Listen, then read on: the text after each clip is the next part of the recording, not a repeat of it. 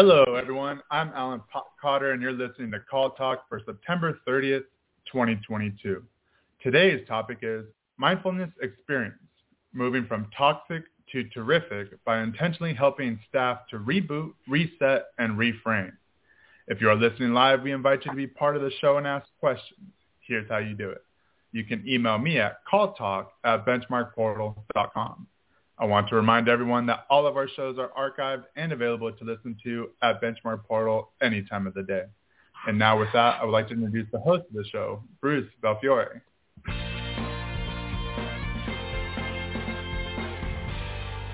Thank you, Alan, and welcome back to CallTalk, everyone.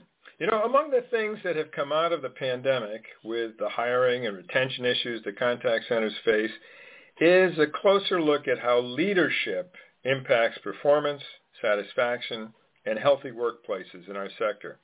And that's why I wanted to bring in someone who's been focusing on mindfulness-based leadership performance and engagement. He's a published expert on the topic, my friend Keith Fiveson. Welcome to the mm. show. I'm delighted to be talking to you today, Keith. Likewise, Bruce. It's uh, great to talk to you, and uh, I appreciate the uh, opportunity to be here and speak to your audience as well. Okay, great. I know that they're going to learn a lot from this. And, you know, Keith is a founder of the Work Mindfulness Institute. He's also the author of a best-selling book, The Mindfulness Experience, Eight Strategies to Live Life Now.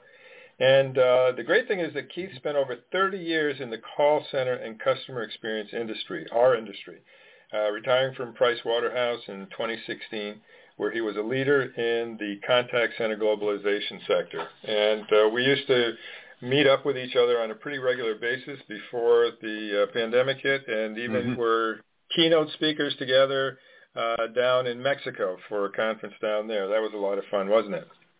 Yes, sir. Yes, sir. And uh, we didn't have to uh, we didn't have to get crazy or uh, get drink too much tequila. We actually uh, had a good time without any of that stuff, right? That's right. That's right. So, yeah. yeah.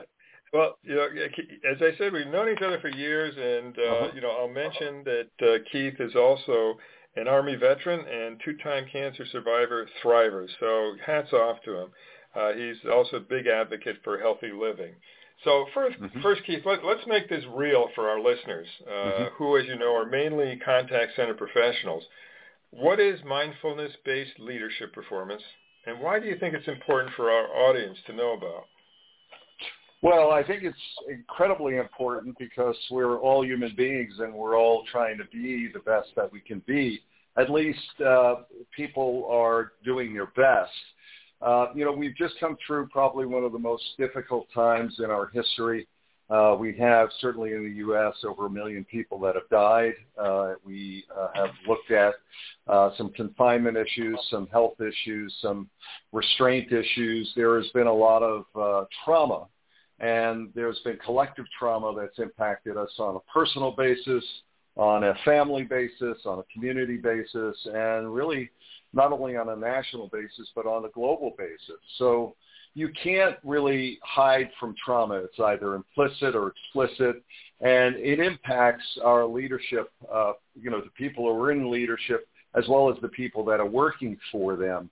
So it's really important to move from toxic to what I call toxic to terrific, to be able mm-hmm. to go ahead and be present, to show up, to be calm, clear, and connected, and to really do your best when you're on the phone or you're, you know, in, engaged with your fellow employees and or your leadership and you're able to go ahead and provide them with the kind of modeling and the kind of regulation, the kind of you know, em- emulation, if you will, that uh, you know we're, we're all really looking for in terms of good customer experience. Mm. Yeah, no, there's a lot there to unpack in what you just said, and mm-hmm. uh, you know, I'm reminded of uh, what someone, uh, one of my colleagues, told me years ago, which is leadership means never having an off day, and that is an impossibly high uh, thing to try to to reach for. But actually, it sounds like the techniques that you are concentrating on help in trying to reach that goal, even if we can't be perfect at it, at mm-hmm. least in trying to, to, to reach that goal. Can you sort of give us some insights on that? Sure. Uh, you know, one of the things that uh, we're really clear about is when you take a look at stress, stress alters the rational thought and the cognition process that individuals have. So when we're stressed, it hinders our helping behaviors. It diminishes the ability to learn new things and the ability to remember new things. Um, you know, it increases the overall decision-making bias. So we get more biased and we become more judgmental in the process. And it also reduces the creative thinking. So, you know, if you have a group of people that are relaxed, that are calm, clear, and connected, you'll tend to see a greater uh, opportunity of helping behaviors, more learning and memory capabilities, the ability to use systems, the ability to go ahead and navigate technology, the ability to go, go ahead and really feel the other person at the end of the line.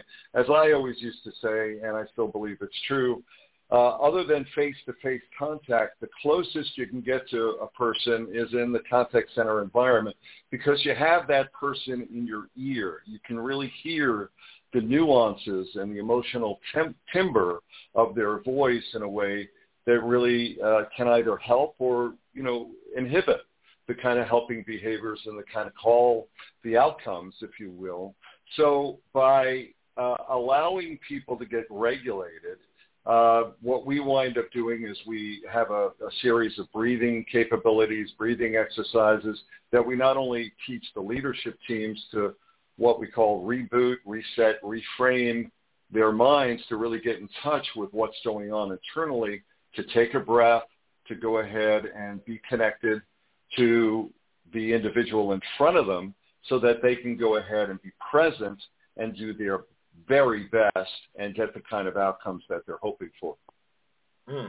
Yeah, you know, in listening to what you were just saying, I thought of three levels of mm-hmm. uh, in, in, in sort of engagement that our listeners probably have to engage in almost every day. One is with their management team, uh, with mm-hmm. their frontline agents, and then with their clients and or their customers, the customers who call mm-hmm. in. And you were talking about the relationship with the customer, which is very, uh, you know, immediate because you're actually having a verbal interaction with them. And then if you could just talk about the manager doing the things that you're talking about vis-a-vis the frontline agents and vis-a-vis their management team when they're meeting with and communicating with their management team I think that'd be really good because uh, mm-hmm. again, the uh, what you're, you're talking about seems to me too to involve two somewhat contrasting things. One is to distance yourself from emotions that can be negative and harmful, and at the same mm-hmm. time being more engaged and closer in mm-hmm. terms of your relationship with both your own feelings and the people that you're relating to at the management mm-hmm. and frontline agent level. So anyway, I'll just mm-hmm. leave you with that and see what, what you're thinking about that is. Well, I think you're right. I think there's, you know, when somebody calls into a contact center, you know, they're really looking for help or support uh, in one way or another. Otherwise, you know, they would probably do it in a digital, uh, you know, in a digital channel or, you know, they're really sort of at their left end. So they're hoping that the individual at the end of the line can really hear what's going on and really solve the problem. So there's an opportunity to be present there. But what you're talking about, you know, and what we talk about in terms of mindfulness-based leadership is that state of being truly present, aware of oneself, and sensitive to one's reactions in stressful situations. You know, leaders who are mindful are not numb. You know, they're more effective because they understand and they relate to others and they're able to motivate others based on their behaviors. You know, within uh, what we do is we co-regulate with each other. So within a, a framework of leadership, what's happening is that the leader is providing the is regulating, uh, you know, the, the, the tone and the, the overall capability of the organization. So leaders who are not only calm, clear, and connected, but are vulnerable, that are able to go ahead and talk to their frustrations, their issues, whatever is going on, and, and recognize what's going on are actually much more effective because what they're able to do is they're talking to it. They're not acting out on it they're talking to it. So they're able to recognize it and they have emotional literacy. And that's very, very effective within an organization because what it does is it teaches people, it educates, it teaches people how to manage their thoughts, their emotions, and their feelings. It also improves people. It improves the quality uh, of the health of the organization. People are able to relate to each other as people, not as machines, not as some you know, kind of, you know, I've got to make my quality and productivity number. I've got to go ahead and make my numbers, you know, and it also enhances the contribution that people have to make in the organization because they feel like there is a place that is actually helping them to improve. Mm-hmm. Yeah, that's you know, I as you were talking, I was thinking about a client I had uh, a number of years ago. In fact, uh, back in mm-hmm. Italy, and uh, he was definitely very good at showing vulnerability, but he didn't do it the right way. So we might just talk about that for a second. Uh, he actually would share with us his frustrations, but he'd do it in a very sort of angry and self-angry way. It's like mm. I can't seem to uh, do this. It makes me so mad that blah blah blah. Mm-hmm and and mm-hmm. that's not obviously healthy. What you're talking about is something that is healthy in the sense that you're sharing, but you're sharing in a way that's not going to put people off. It's not going to make you think that make them think that you're unbalanced or unable mm-hmm. to cope with things, but rather uh, setting out the facts, the information that mm-hmm. people need to know in order to help you do your job better. Um, any any thoughts right. on that? Yeah, I think, you know, listen, you know, none of us are perfect. And the idea is really understanding that within the context of communication, it's really, you know, uh, there's the that whole model of communication. I say something to you, you wink back, you say say that you've accepted it. I hear what you're saying. So there's a space in between that, you know, we call it stimulus and response there's a space in between that stimulus and response for recognition and choice. So I could say something to you, and you know we've known each other for a while, and this has actually happened in our communication, where you know I'd say something to you, and it lands on you in the wrong way, and mm-hmm. you know you're uh, emotionally astute enough, or maybe your reaction is not the right reaction that I was hoping for or looking for, and you respond to me in a way that really tells me so. Maybe there's a look on your face or whatever. But the vulnerability there is for me to go ahead and say, you know what, I'm not sure I said that the right way. Can I have a chance to make, you know, say it a little differently? Because it's important that we have this relationship and that you understand me and I understand you. So there's uh-huh. that space there where you're able to go ahead and be a human being. You're able to go ahead and you know, show your vulnerability. There's active listening. There's positive feedback. There's corrective feedback, right? There's some coaching opportunities there. There's the ability to influence, if you will. And, you know, there's a process around that that really allows people to hear and be seen. Uh, you know, you're, you, it's active listening, it's active li- and it's active uh, speaking. It's it's mindful speaking using you know, words that are constructive rather than destructive. Yeah, no, I think those are very important inputs there because there may be some people listening to us now who said, you know, I've tried this uh, showing my frustration and vulnerability bit and it hasn't worked and maybe you haven't done it the right way. So I think that's a useful thing to consider and to, uh, you know, understand that that sharing needs to be done the right way, or it can in fact be off-putting for people on the other side. Mm-hmm. Um, let, me, let me ask you about something else here, because a lot of people that are in our audience are adjusting to hybrid situations where they have people who are in the center part of the time, at home part of the time, and some who are actually adjusting to fully at-home situations. And this won't be something that's you know brand new. It didn't happen yesterday. They've been dealing with it for some time. So I, I just want to acknowledge that. But mm-hmm. in terms of what you've seen, because not everybody necessarily has really gotten totally comfortable with the new way of doing things, but in terms of uh, adjusting your style and adjusting your leadership capabilities to these mm-hmm. new realities, are there some thoughts that uh, you have, Keith, that could be helpful?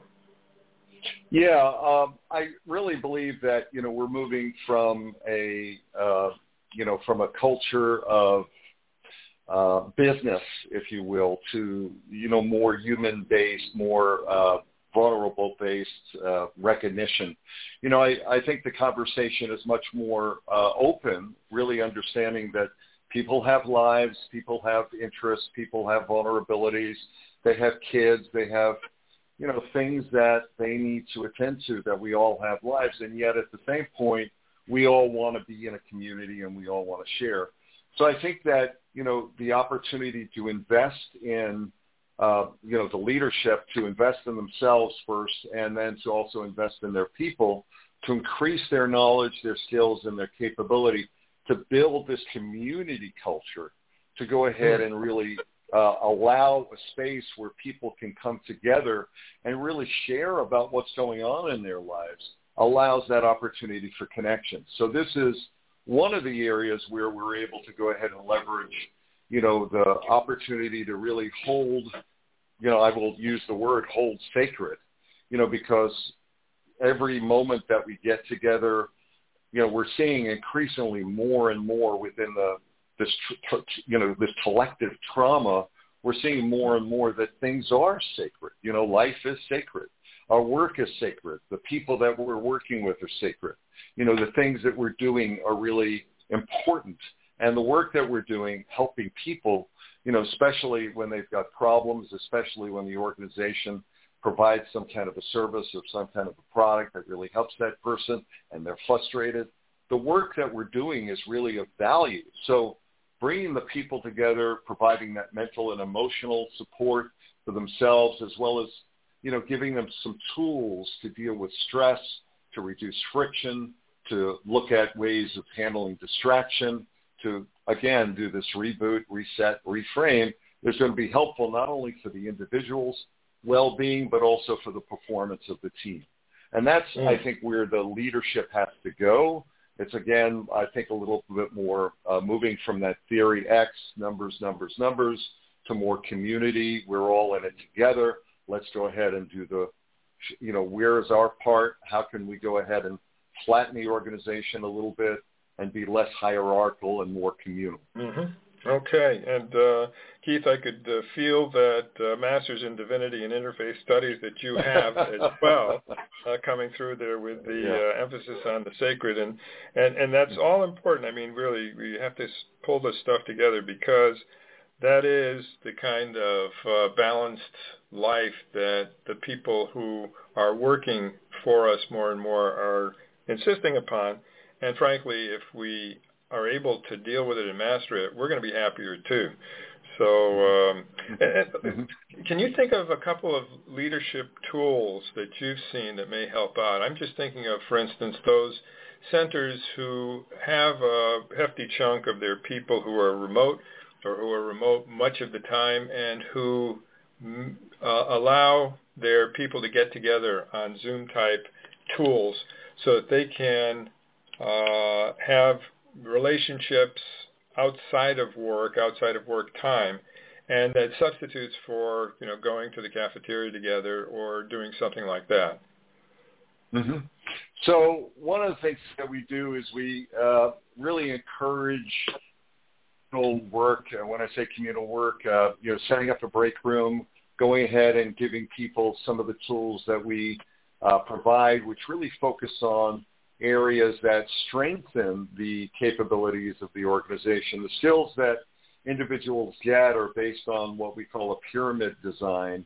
Uh, there are various trainings and exercises that you can deploy from a leadership viewpoint to really help not only the leaders, the management, the middle management, and the teams themselves really get the skills. There are skills around breathing, for example, uh, you know, helping to calm the body and the mind, learning how to take deep breaths and learning how to take uh, uh, counted breaths that allow you to activate the parasympathetic nervous system, allow you to quiet down this area of the brain called the default mode network, which is, which is that chatter, that referential side of the brain, and allow you to really calm down.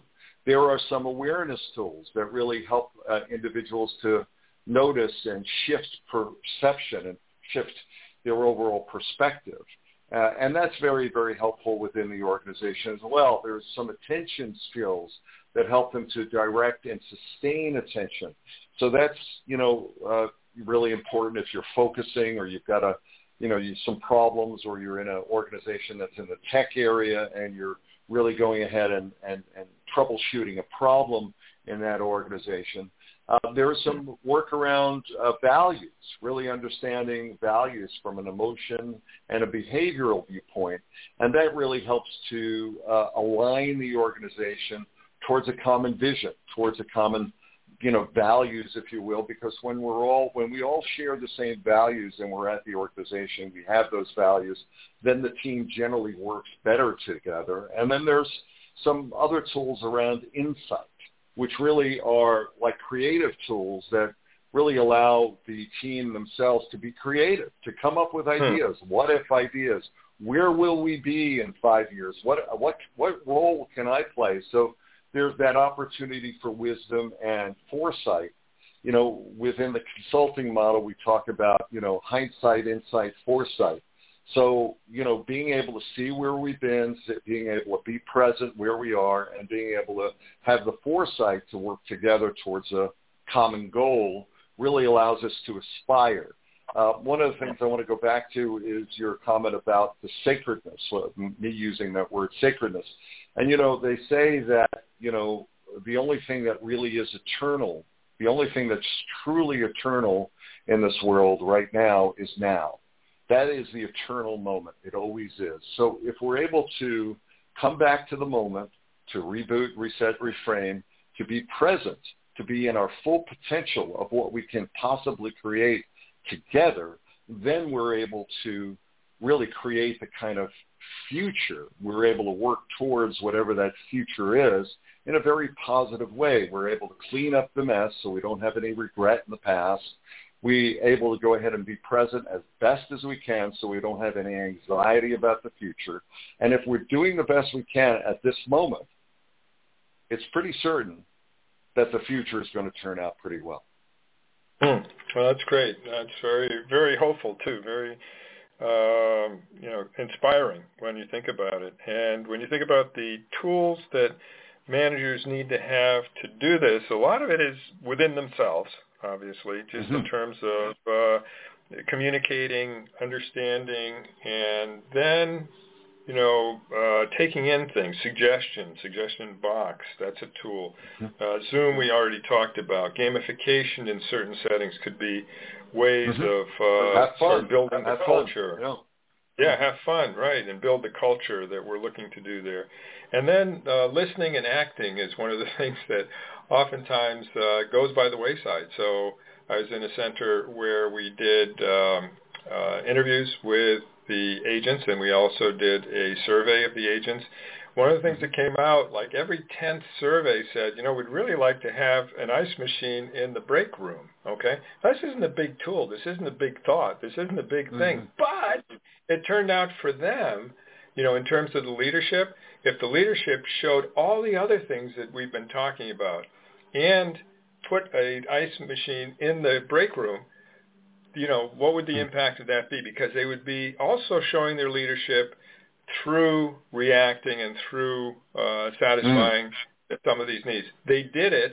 We suggested that they not only put the machine there, but say, thank you for giving us this idea through the surveys, okay? Mm-hmm. So that they knew mm-hmm. that that survey wasn't just uh, an exercise. It was, in fact, something they listened to and acted upon and mm-hmm. the uh, morale, which had been quite low, and we thought was going to go up because of other reasons, actually really went up because mm-hmm. of the ice machine. So just keep those things in mind.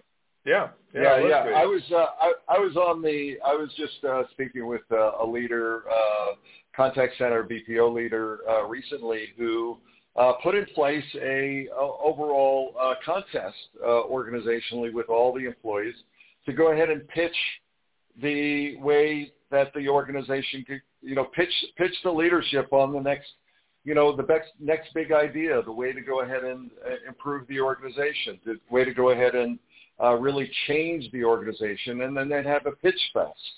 So you know, mm-hmm. there are these there are these opportunities where you flip the switch, you flip the script, and you're able to go ahead and really put your people in your place and allow them to go ahead and take charge, if you will. And you can do it in a way that's very creative and you give mm-hmm. them and you empower them with that capability so that they're really a part of the solution rather than, you know, the problem. Yeah.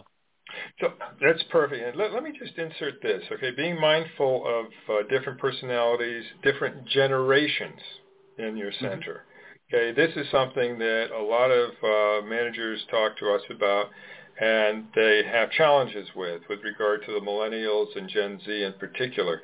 Um, and fitting that into our discussion today, how would you do that? What are the things that you've seen that are particularly important for our listeners to be thinking about?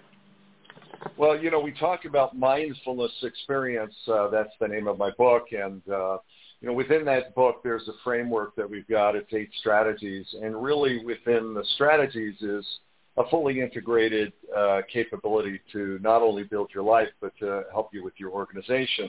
And when we take a look at the, uh, you know, Gen Z or any of the, uh, the current issues today, a lot of it is involved, or a lot of it is around, and you pointed out one particular example. It's around the environment that they work in. You know, is the environment, uh, you know, does it provide uh, the opportunity to build relationships? Does it provide aspirational opportunities? Because you know, I really want to go ahead and make a difference in the world. I don't want to just get a check. I really want to, you know, find out why am I working here? What's the aspiration? What's the goal of this organization other than to just make money and for me to get my, you know, my numbers? So they want to be a part of something bigger than, you know, and we all do. I mean, that's the aspirational, you know, goal that we want to really make our mark on the world. And we can see, given that, you know, we talked about collective trauma, we can see that those issues really bring up some really, you know, deep, intense kind of subjects, you know, which is I'm I'm not going to be around anymore. You know, I I want to go ahead and, you know, become a digital nomad. I want to go ahead and work, you know, in Bali and be on my computer and enjoy life. So what we really need to do is create experiences for our employees, for our people, and really tell them that they're a part of the community, that we've got an environment for them, that we're going to help them with self-development. We're going to help their mind. We're going to help their body. We've got yoga classes or we've got stretch classes or we've got things that will help them with their family, taking care of their kids. We've got the opportunity to come together to, you know, whether or not in, in some countries, you know, having prayer time is very important. You know, in other uh-huh. countries, it's not prayer time; it's maybe meditation time, or it's mindfulness time, or it's some, you know, uh, even environmental walk time. You know, and then the ability to have food, you know, have nutrition. A lot of places are offering healthy alternatives. And even, you know, there are areas where you are able to refresh and reboot. So all of these eight areas are in my, my book. You know, it's, it's really about the mind, the body, the spirit, the ability to refuel, re, uh, you know, use food and nutrition in a very productive way, and to reboot, you know, really in terms of your rest or your recharging. And then on the outside area, it's about the environment, the relationships, and the aspirations. So if you take all those things together from an integrative viewpoint, you've got really the mechanisms, if you will, for being a, a whole integrated individual. And in those communities, that's what I think people are looking for. They're looking not for a job. They're looking for refuge. They're, you know, you spend more time at work than you do at home often. Mm-hmm. You know, you're, you're home for two or three hours and then you go to sleep. and you go back and you do it again. When you go to work, you really want a place that you can feel like you're, you know, you're living your dream. Right. Right, with your family, with a, a, a work family, if you will. Well, yeah. Uh, just uh, we're getting toward the end of our time together here, Keith. But um, let me ask you this last question. Uh, you were a contact center consultant for Price Waterhouse for years. So here's an "if only I had known" question hmm. for you. And if there was one thing you understand today that would have made your clients at the time more successful as leaders, what would that one thing be? Mm.